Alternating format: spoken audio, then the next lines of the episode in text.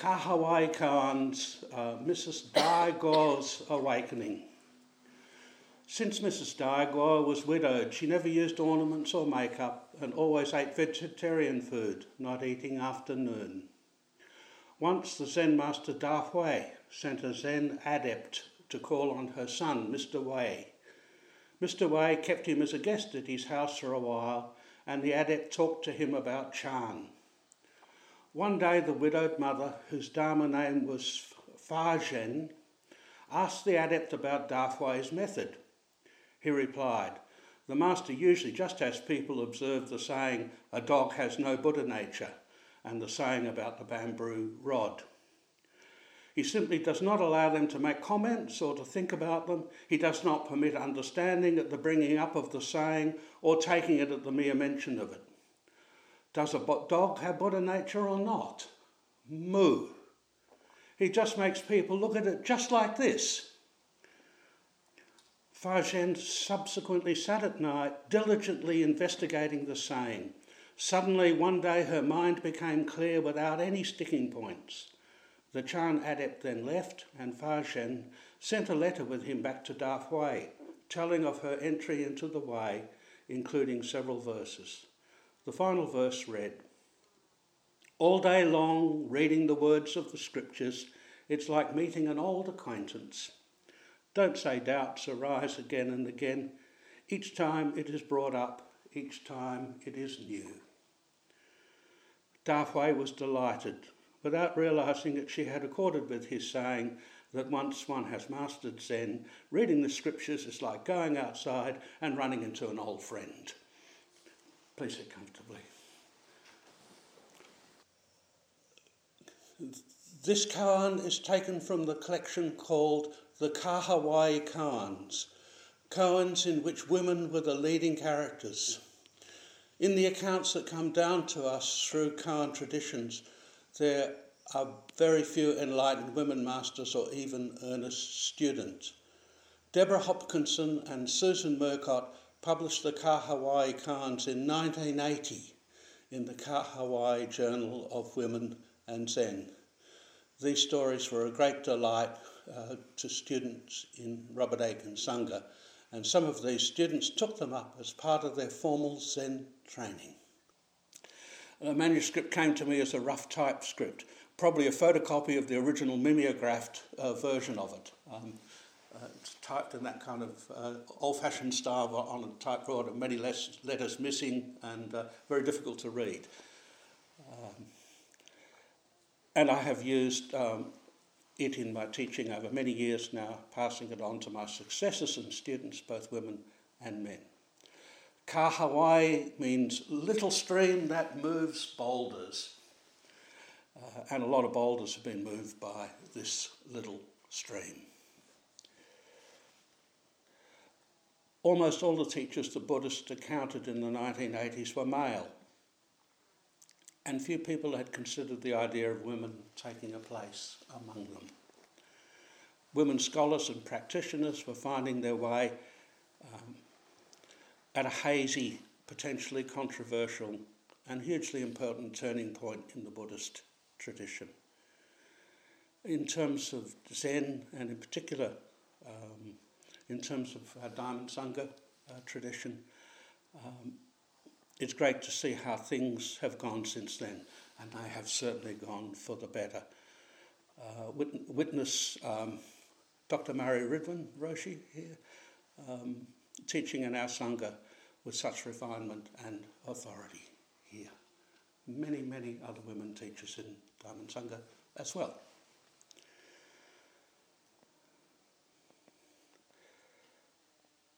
We discover the ancient teachings and they shake up the kaleidoscope of our ideas about reality and our place in it. It's like being in love. We see our beloved everywhere in changing light, in a mountain, in a flight of birds, and in our own smile. We know this unerringly, and like uh, Shakespeare's Juliet in Romeo and Juliet, in our desire for the way, we wish but for the things we have.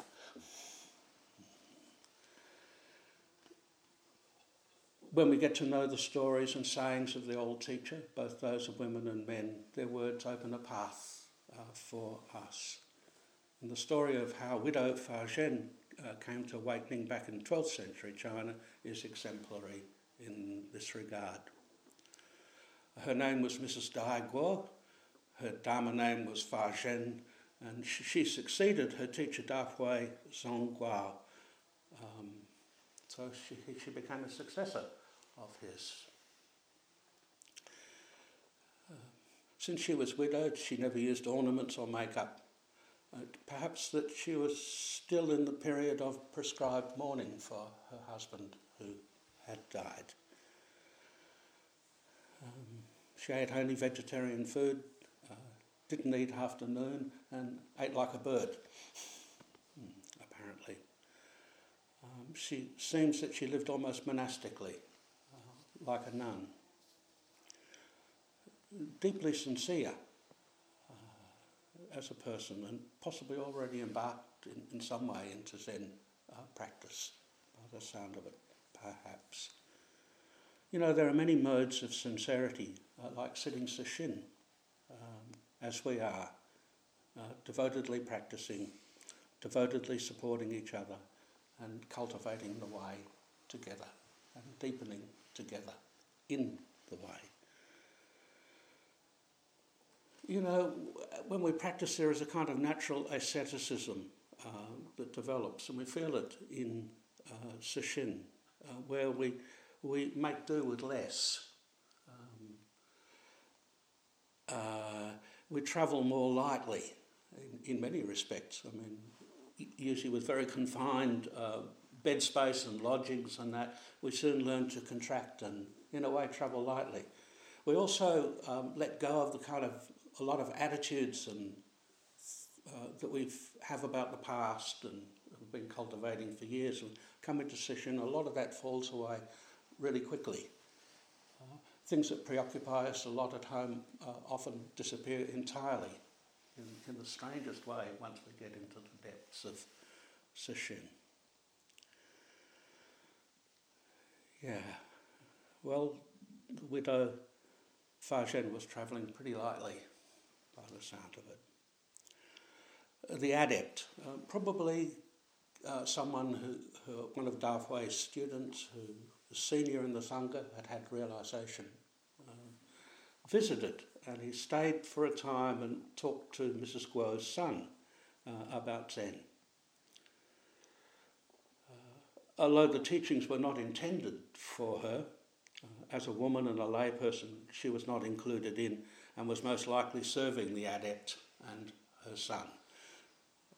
Um, Fa Zhen uh, was fascinated by what she heard and she took the opportunity to ask the adept about Da Hui's methods.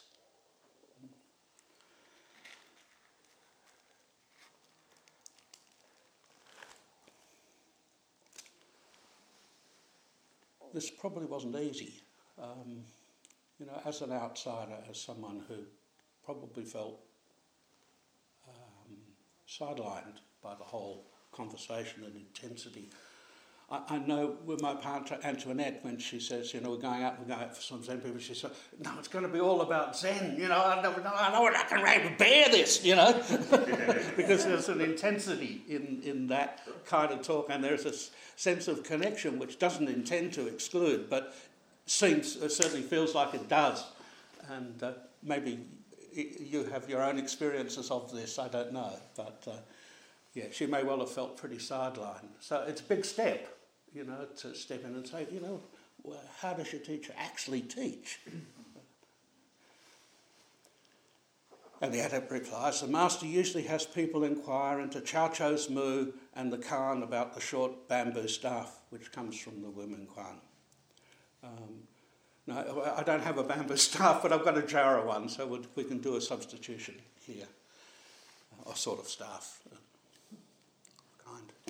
Um, the priest Shan held up his short jarrah staff before the assembly and said, You monks, if you call this a staff, you're entangled. If you don't call it a staff, you ignore the fact. Tell me, what will you call it? It's just the koan, very short, like that. Yeah. Tell me, what will you call it?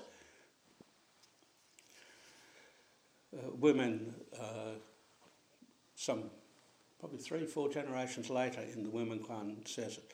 Call it a short staff and you're entangled. You're caught up in all the dualism of naming and uh, not naming and all of this stuff. If you try to name it, if you don't call it a short staff, you're ignoring the fact.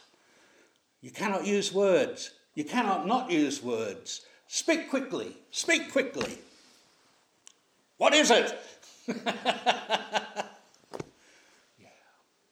Uh, showing uh, his students uh, their essential nature right there.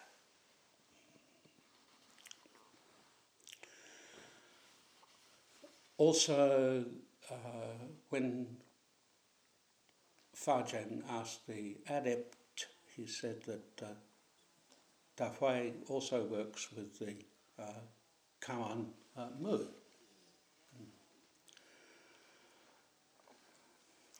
So Dahui himself, uh, the teacher, Adept's teacher, a, a, brilliantly gifted master. Um, he was not known for mincing his words. Uh, his most significant teacher was Yuanwu uh, Keqin, uh, a Lin Chi master, likewise brilliant, who in the course of an illustrious teaching career wrote commentaries on the cases and verses of Xuedou's collection of 100 koans with accompanying verses written by him. The resulting collection was called the Blue Cliff Record and was published in 1125. So this is Dahui's teacher, uh, Yuanwu. Um, Dahui himself was not afraid to speak truth to power. Um, he supported the faction that wanted to get rid of the Mongol invaders in the north of China and root out corruption in the body politic, restoring the values of wisdom and virtue to the nation. When the faction he supported was defeated, he paid the price of his convictions with exile, an exile during which a large number of his students who supported him died of plague. While Yun Men, Wu Tzu, and others had um, collected cases um, to instruct students, and while anthologies and commentaries like the Blue Cliff Record had become fashionable, Dahui himself put the cases uh, to new use, directing his correspondents to adopt particular sayings as the exclusive focus of their practice, rather than indulging in the literary study of koans and superficial intellectual inquiry in concerning them. He felt so strongly about this that he ordered the suppression of his teacher's Yuanwu's masterpiece, the Blue Cliff Record. Every retrievable copy was burned along with the blocks used to print them, effectively removing the venerated text from circulation for the next two centuries. So uh, that is Dahui. Um, yeah. So concerned that students were just getting involved in uh, intellectual investigation of koans and uh, studies in the imagery and rhythm and poetics generally of the book. A bit fundamentalist, isn't it? Dahui taught his students to call these what are called assigned sayings, um, such as mu. He taught them to call them to mind day and night, whatever their circumstances, promising that this would eventually precipitate a breakthrough to enlightenment. He urged this form of practice on lay people because he believed it was the best practice for people with busy lives. However, in the Lin Chi tradition, which is the tradition in which Dahui uh, taught and his teacher Yuanwu, um, but in the Lin Chi tradition, which becomes Rinzai in Japan, um, this became the standard method for koan practice for one and all, including monastics.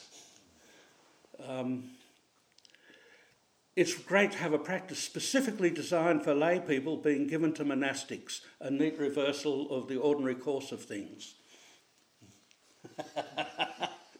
it's probably one of the few examples that goes the other way. Um, so what we do is koan study these days. Um, yeah, and here we are, um, uh, working with koans like Mu. Uh, who am I? Uh, what is it? Who is this one who hears, uh, all which was fit uh, that thing of what he called assigned sayings. Uh, yeah.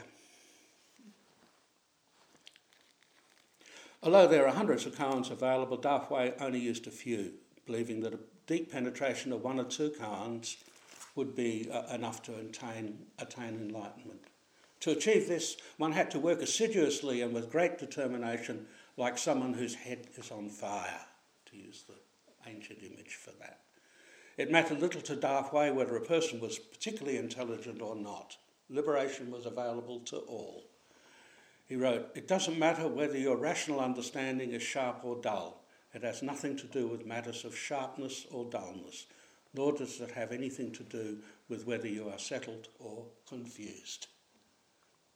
This is actually wonderful because we long for a place uh, which is free of distraction, um, where we are free of uh, the torrent of our thinking, uh, where we are free from the troublesome issues that come up, even in, well, maybe especially in sesshin.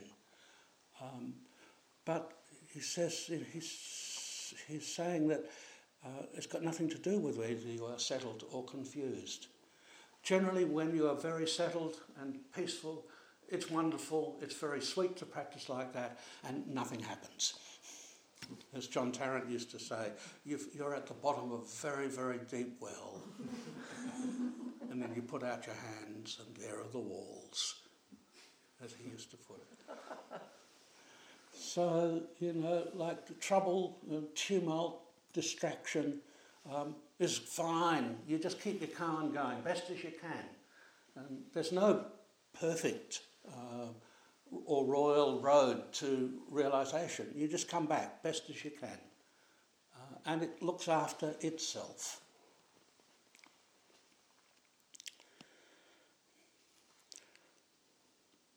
Yeah. So Wu Men commented on the koan Mu. Um, some three or four generations down from Dahui. Still tra- same tradition, Linji tradition. For the practice of Zen, it is imperative that you pass through the barrier set up by the ancestral teachers. For subtle realization, it's of the utmost importance that you cut off the mind road. If you do not pass through the barrier of the ancestors, if you do not cut off the mind road, then you are a ghost clinging to bushes and grasses I can remember when Aitken Roshi came to Western Australia in 1985, I think it was, and it was very difficult to get to the um, uh, to the dokusan room. I think it must have been all the room where we were meeting, and he had to go through the bush at four o'clock in the morning, and I think he was pushing his way through branches and things like this, you know. And uh, Jeff Dawson, who came over from Sydney to help us get sesshin going here, um, he, he joked with Roshi. He said, uh, So you're like a ghost clinging to bushes and branches, Roshi? He said, Nah, he said, they're clinging to me. so this line goes on reverberating down, down history and down the tradition. Um, look, it's very, very important. Cutting off the mind road does not mean uh, emptying your mind of all thought. Yeah, that's, that's quite, quite wrong. Look, even if you succeed in doing it, it's only momentary. As soon as you realise that your mind is empty of all thought, it's not. Okay, so you can't even sit around and enjoy it. Uh, a monk said, you know, uh, to Yun Men, if no thought arises, what about that? And Yun Men said, Mount Sumeru, which is the peak of wonder, the peak of enlightenment. You know, oh, wonderful, no thought arising. Oh, no, the, sorry, I've got to get it right. the monk asks, um, no thought arises, is there any fault or not? That's the kind. Yunmen says, oh, Mount Sumeru, you know, peak of wonder, beautiful snow-covered peak um, in the centre of the universe. All of that. And he's also saying the fault is enormous. Absolutely enormous both are there in that ironic way that Wu Men has with these sort of uh, double entendre kind of responses that he gives. Yeah, don't cultivate that.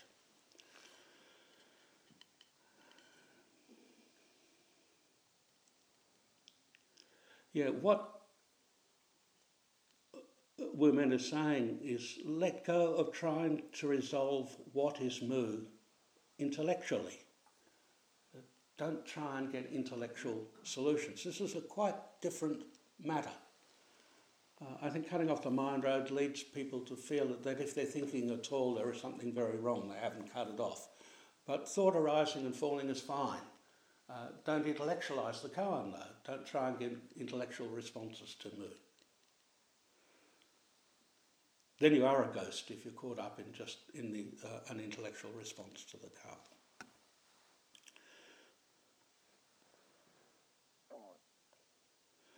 So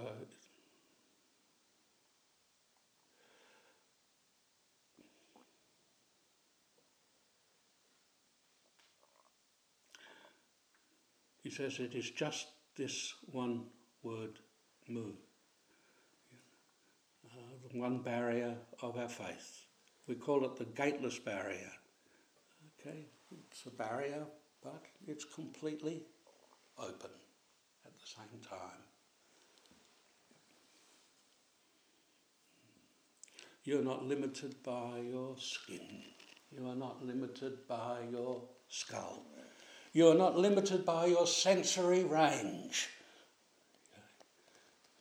It is very natural to think that it is within the sensory field. It includes only the sensory field. This is almost automatic in our presuppositions about the way. But it is not bounded by that uh, at all. Uh, true seeing is two candles on the altar, flowers, reflection of candles, Buddha figure. Where are the senses?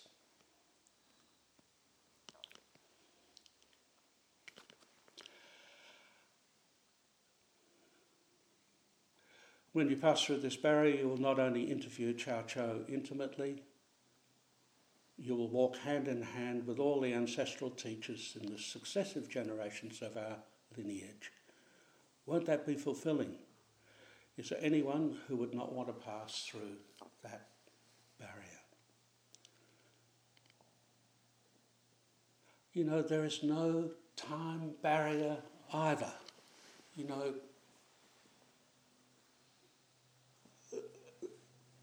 the metaphor for the way is something which apparently spreads out in space. This is totally misleading. But also there is no there is no barrier that way, but there is no barrier in terms of time either. Hearing I used to do this case in Nelson, and it was always hearing with the same eyes, seeing with the same ears. Um, and uh, would always, uh, Armin would always laugh at the back. but uh, there is something to that uh, as well. Um, yeah. In, interview Chao-chou intimately, walking hand in hand with all of the ancestors of our lineage.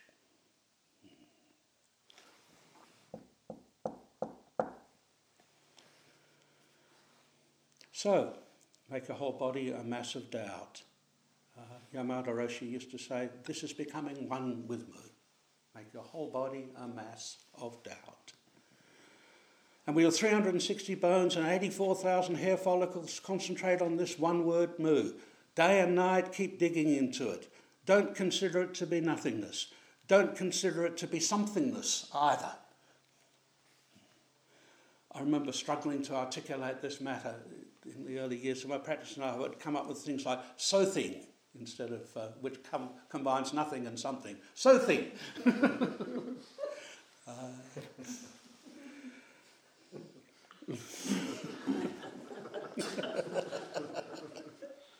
At least it didn't make any sense. yeah. I guess it's still intellectualizing the way, though. Um, don't think of it in terms of has or has not. This goes back to the original thing about the dog having Buddha nature. Um, does the dog have Buddha nature or not? Don't get caught up in having or not having here. Do you have Buddha nature? Hmm. Let go of the idea of having or not having. and let go of basic concepts like being and non being. I mean, we take being so much for granted, being expressed like that is a concept. Non being is a concept. Uh, thusness, which haunts uh, Soto writings, uh, is a concept. Uh, suchness is a, you know, well, because you run out of words, so end up inventing this uh, philosophical kind of term. But they're all concepts. It's important to let go of all of that. It's not difficult, you know. Just don't entertain it. What's here? What's here now? It's got nothing to do with thusness, whatever thusness is.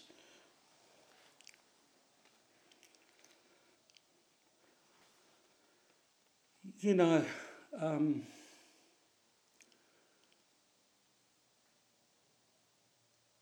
when the energy is high, you can bring high energy to the investigation. When your energy is low and there's just a modicum of consciousness, use the small modicum of consciousness to come back to your current.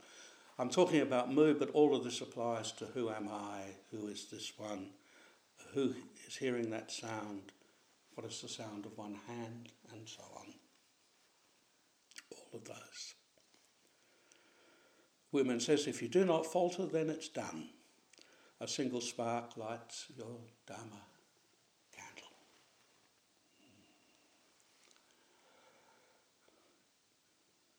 If you do falter, that's all right too. We all falter a thousand times as we come up to the gate. It's not a problem.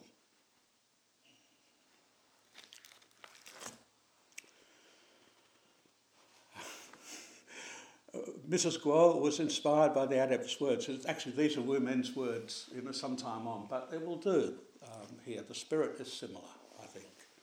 Mrs. Guo was inspired by the adept's words. She did the housework during the day and sat with Mu at night. The widow's story shows us how, even with meagre opportunities, we can awaken. She was unentitled, and although there is no special way to be, unentitled just plain ordinary, completely untalented, dull, will be just fine. You just as you are, it's just fine.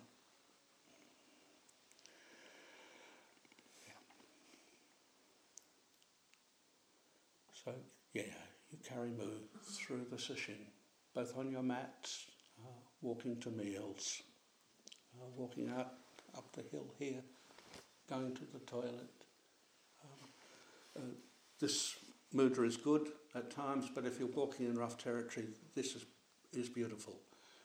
Um, yeah. One or both hands bring you back to Mu. Beautiful. Everything changes with that.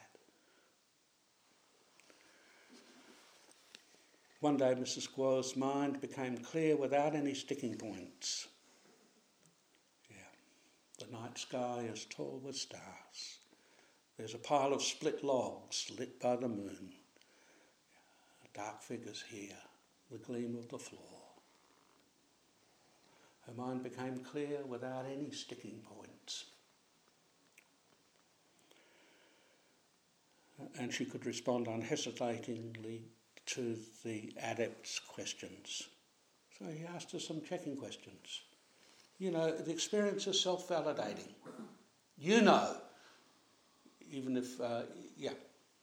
Uh, but to have someone there who asks you some questions about it.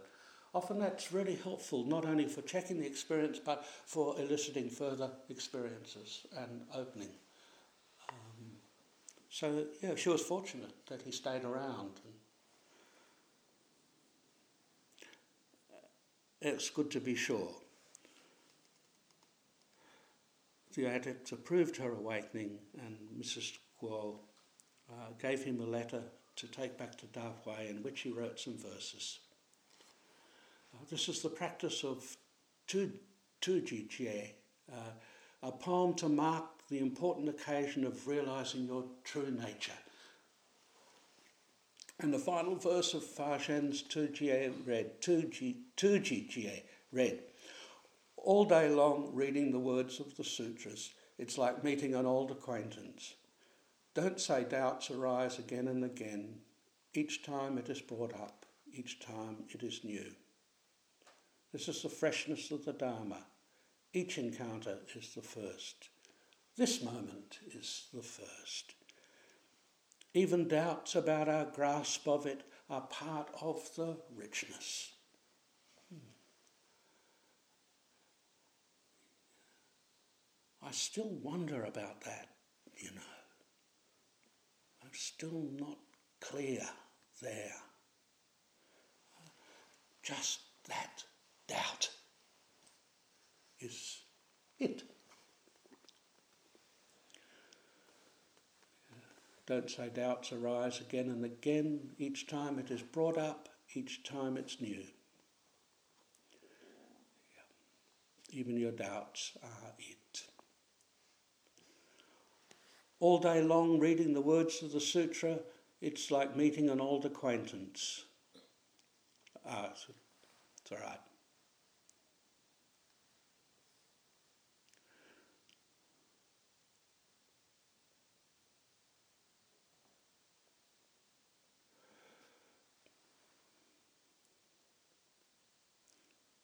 All day long reading the words of the sutras. Um, who is hearing when you read the words of the sutras?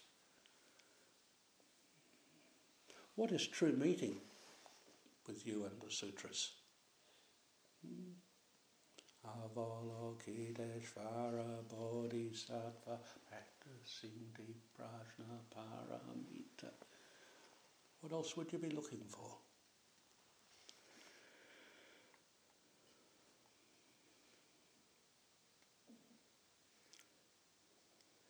When Wei received the widow's verses, he was delighted that she had accorded with his own words. When you've seen into your deepest nature, reading the old stories is like going outside and running into an old friend, or like coming home and finding an old friend.